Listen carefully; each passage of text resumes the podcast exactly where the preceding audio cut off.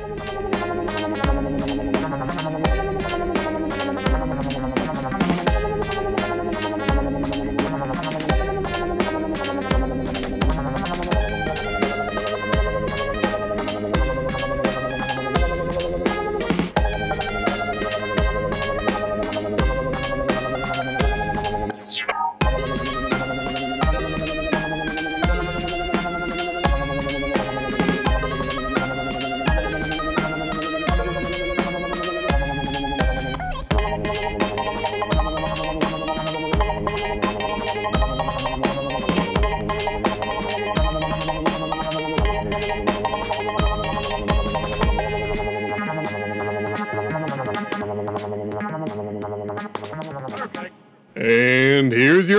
host, Noah Davis. Welcome to the Noah Davis Watchcast. I like to change my intros up every week on this podcast, so that's what you get this week.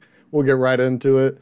So, last week, I was talking about how documentaries aren't exactly based on production and that they're based on their subject matter. And while that is true, and I do stand by that for the most part, I will say, after watching more Dark Side of the Ring this year, I really love how they do their vignettes of their flashbacks, the exaggerated lighting, the recreations being just so far fetched and almost to a T when it comes to how the wrestlers and the interviewees describe it. It just makes it feel much more real. It makes the flashback feel like a memory because the faces are kind of shadowed out and you can't really make out a lot, but it gets the energy and the vibe going a lot better than a pure recreation that just looks like a cheap, shoddy version of a movie. It goes a much longer way to do what Dark Side of the Ring does than to do what Netflix did with that Madoff Netflix original documentary thing. But Dark Side of the Ring, uh, Marty Jannetty sucks. It's been a weird season because half the episodes are dark because it just makes me think this guy sucks, like really bad. Yeah, he sucks. Next up, I mean, that's all I'm going to say. Next up, What We Do in the Shadows. Great show. If you have not watched that show, watch it now. I implore you because Laszlo, played by the great Matt Berry, is easily the funniest character on TV right now. Just factually, and yes, you might not like his humor, and I don't love all of his humor because you know Toast Toast of London I loved, except it was half a musical and half the musical wasn't my thing. Whatever.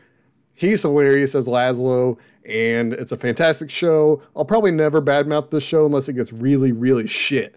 And it, you know, it, it's it's not done that yet. It hasn't hit the territory of shitcom. You know, a lot of sitcoms, it's usually the last two or three seasons just end up being shitcoms, and it hasn't happened. I'm glad. It's been five seasons now, so woo, you know?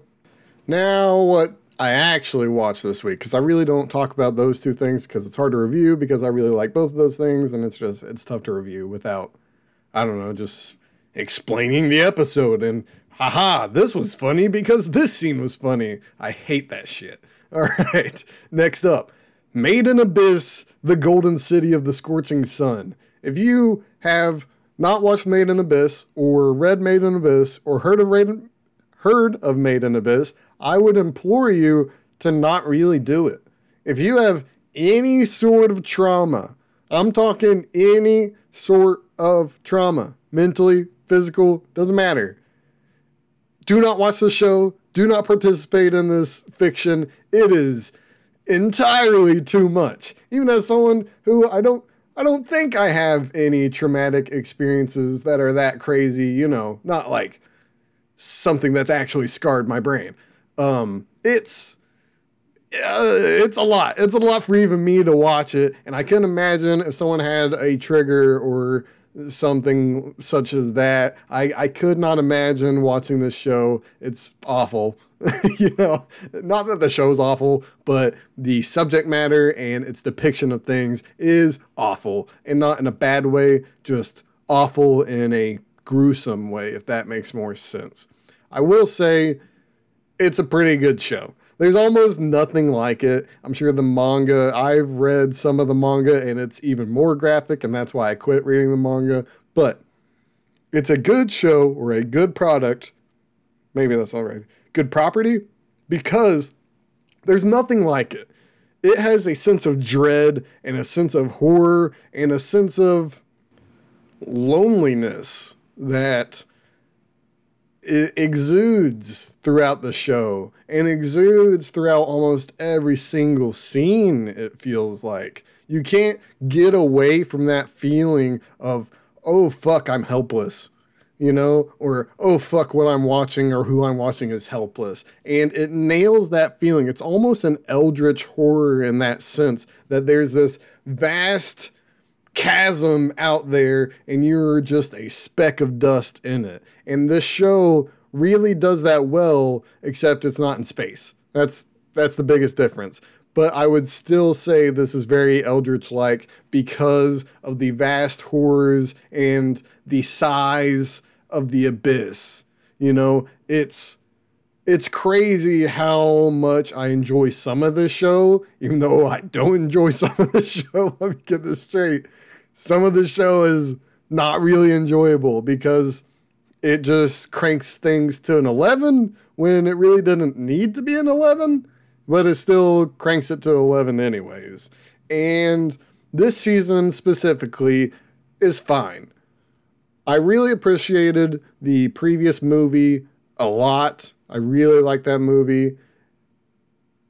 And I, I really like the original season too. So I like this season but it's a little weak in regards to the actual story. It introduces a dual storyline, which is really cool. It's really good world building, and I'll give them that. It's a it's a really neat idea to have a dual storyline out of nowhere that connects to a newer season while also giving you origins of some of the characters and entities that you're seeing. It's a really it's a really novel idea, yet I do think it takes away from the development of the main three characters. That being said, the characters it does add, I absolutely loved their backstories and their whole their whole thing. They are a group of nomads, and I'm not going to go into it too much, but there's a group of nomads, and how they get to the abyss is really dope and really fucking dreadful, absolutely love all of the scenes with them, even though it does detract from the main storyline. So while it is somewhat of a negative, I really did enjoy the scenes of the nomads and the nomadic culture that had ended up inside the abyss. There's a sense of unknown even after knowing things. And that's what I think the core beauty of the property show manga is. Even after you know a good deal of things, you've watched multiple episodes, you watch the movie, you watch the new season, you still don't really know what the fuck is down there. You don't know what they're going to expect. It always keeps you guessing.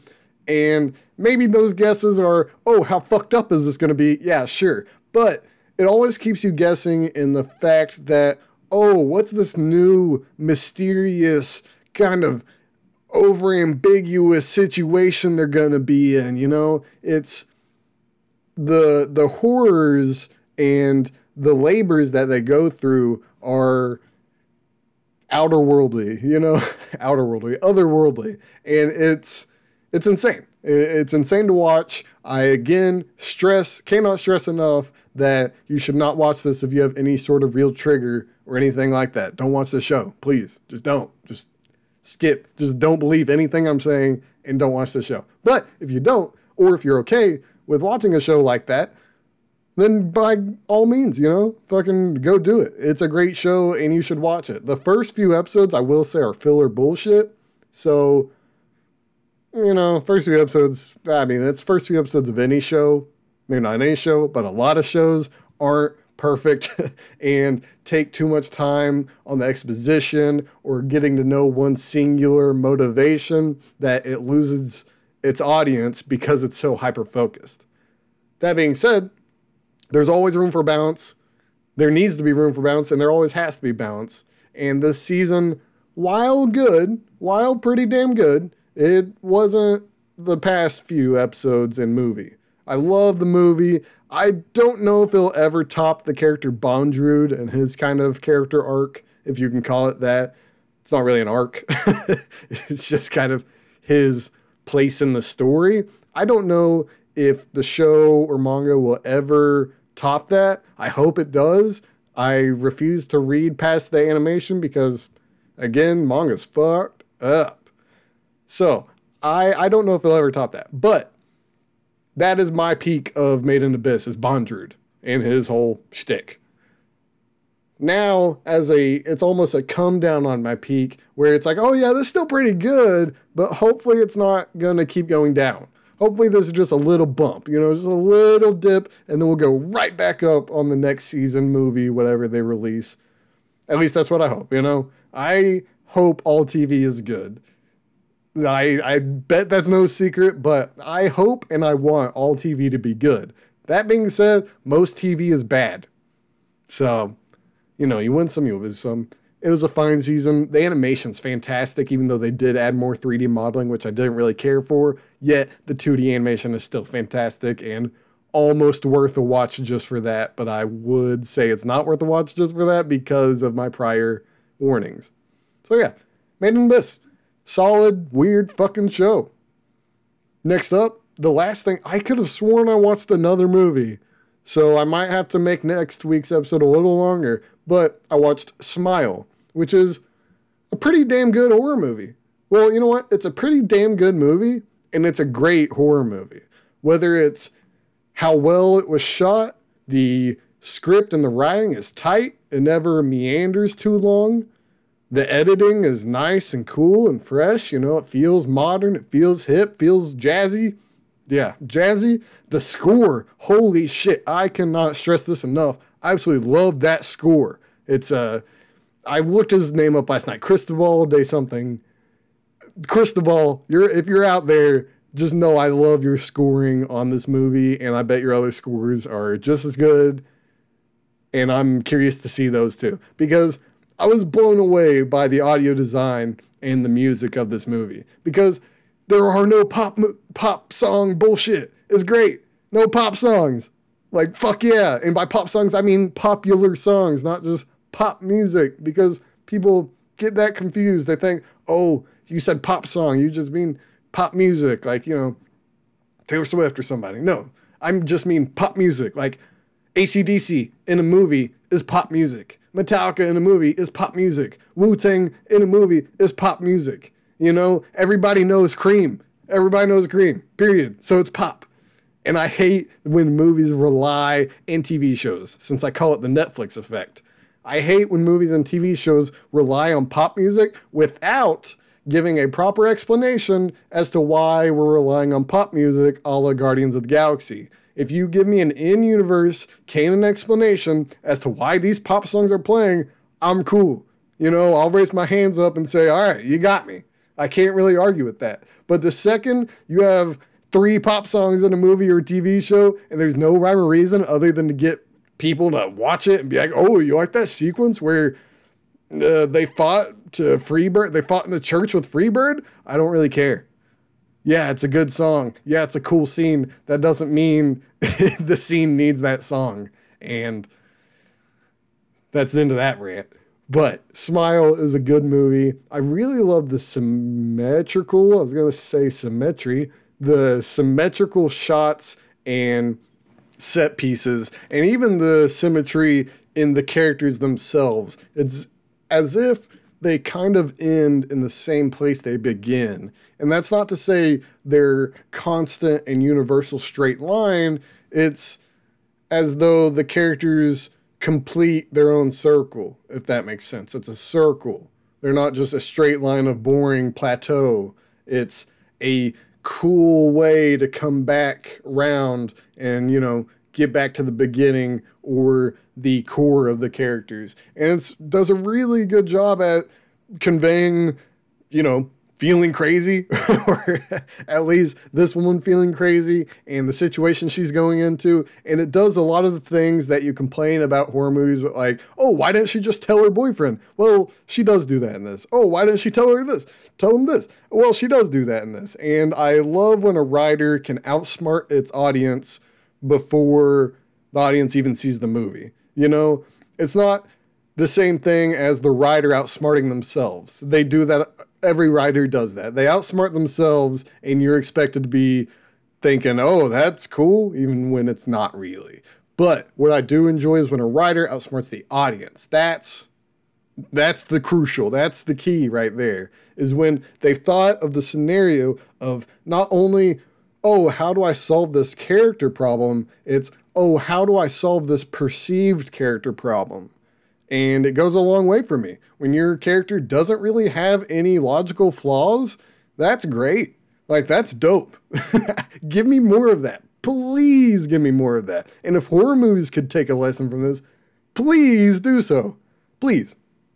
Because, I mean, you know, everybody's complaining in horror movies. is like, oh, don't go in the closet. Oh, don't turn the light on. Oh, don't do this, don't do that. Yes, that happens a few times in this, yet the actual times it matters they were sure to address that through the character. And, you know, that's, I love that. So, Smile, good movie. I'd definitely watch it. I think I watched it on Paramount Plus. I can definitely see why it made money at the box office. Probably good word of mouth. But uh, I think that's it for this episode of the Noah Davis Watchcast. I will see you next week, the same time and the same day. Hopefully, I mean, you know, we all could blow up in a giant nuclear storm caused by bombs next week. You know what I'm saying? So hopefully I'll see you next week and there hasn't been a nuclear holocaust. I'm Noah Davis. I'm out of here.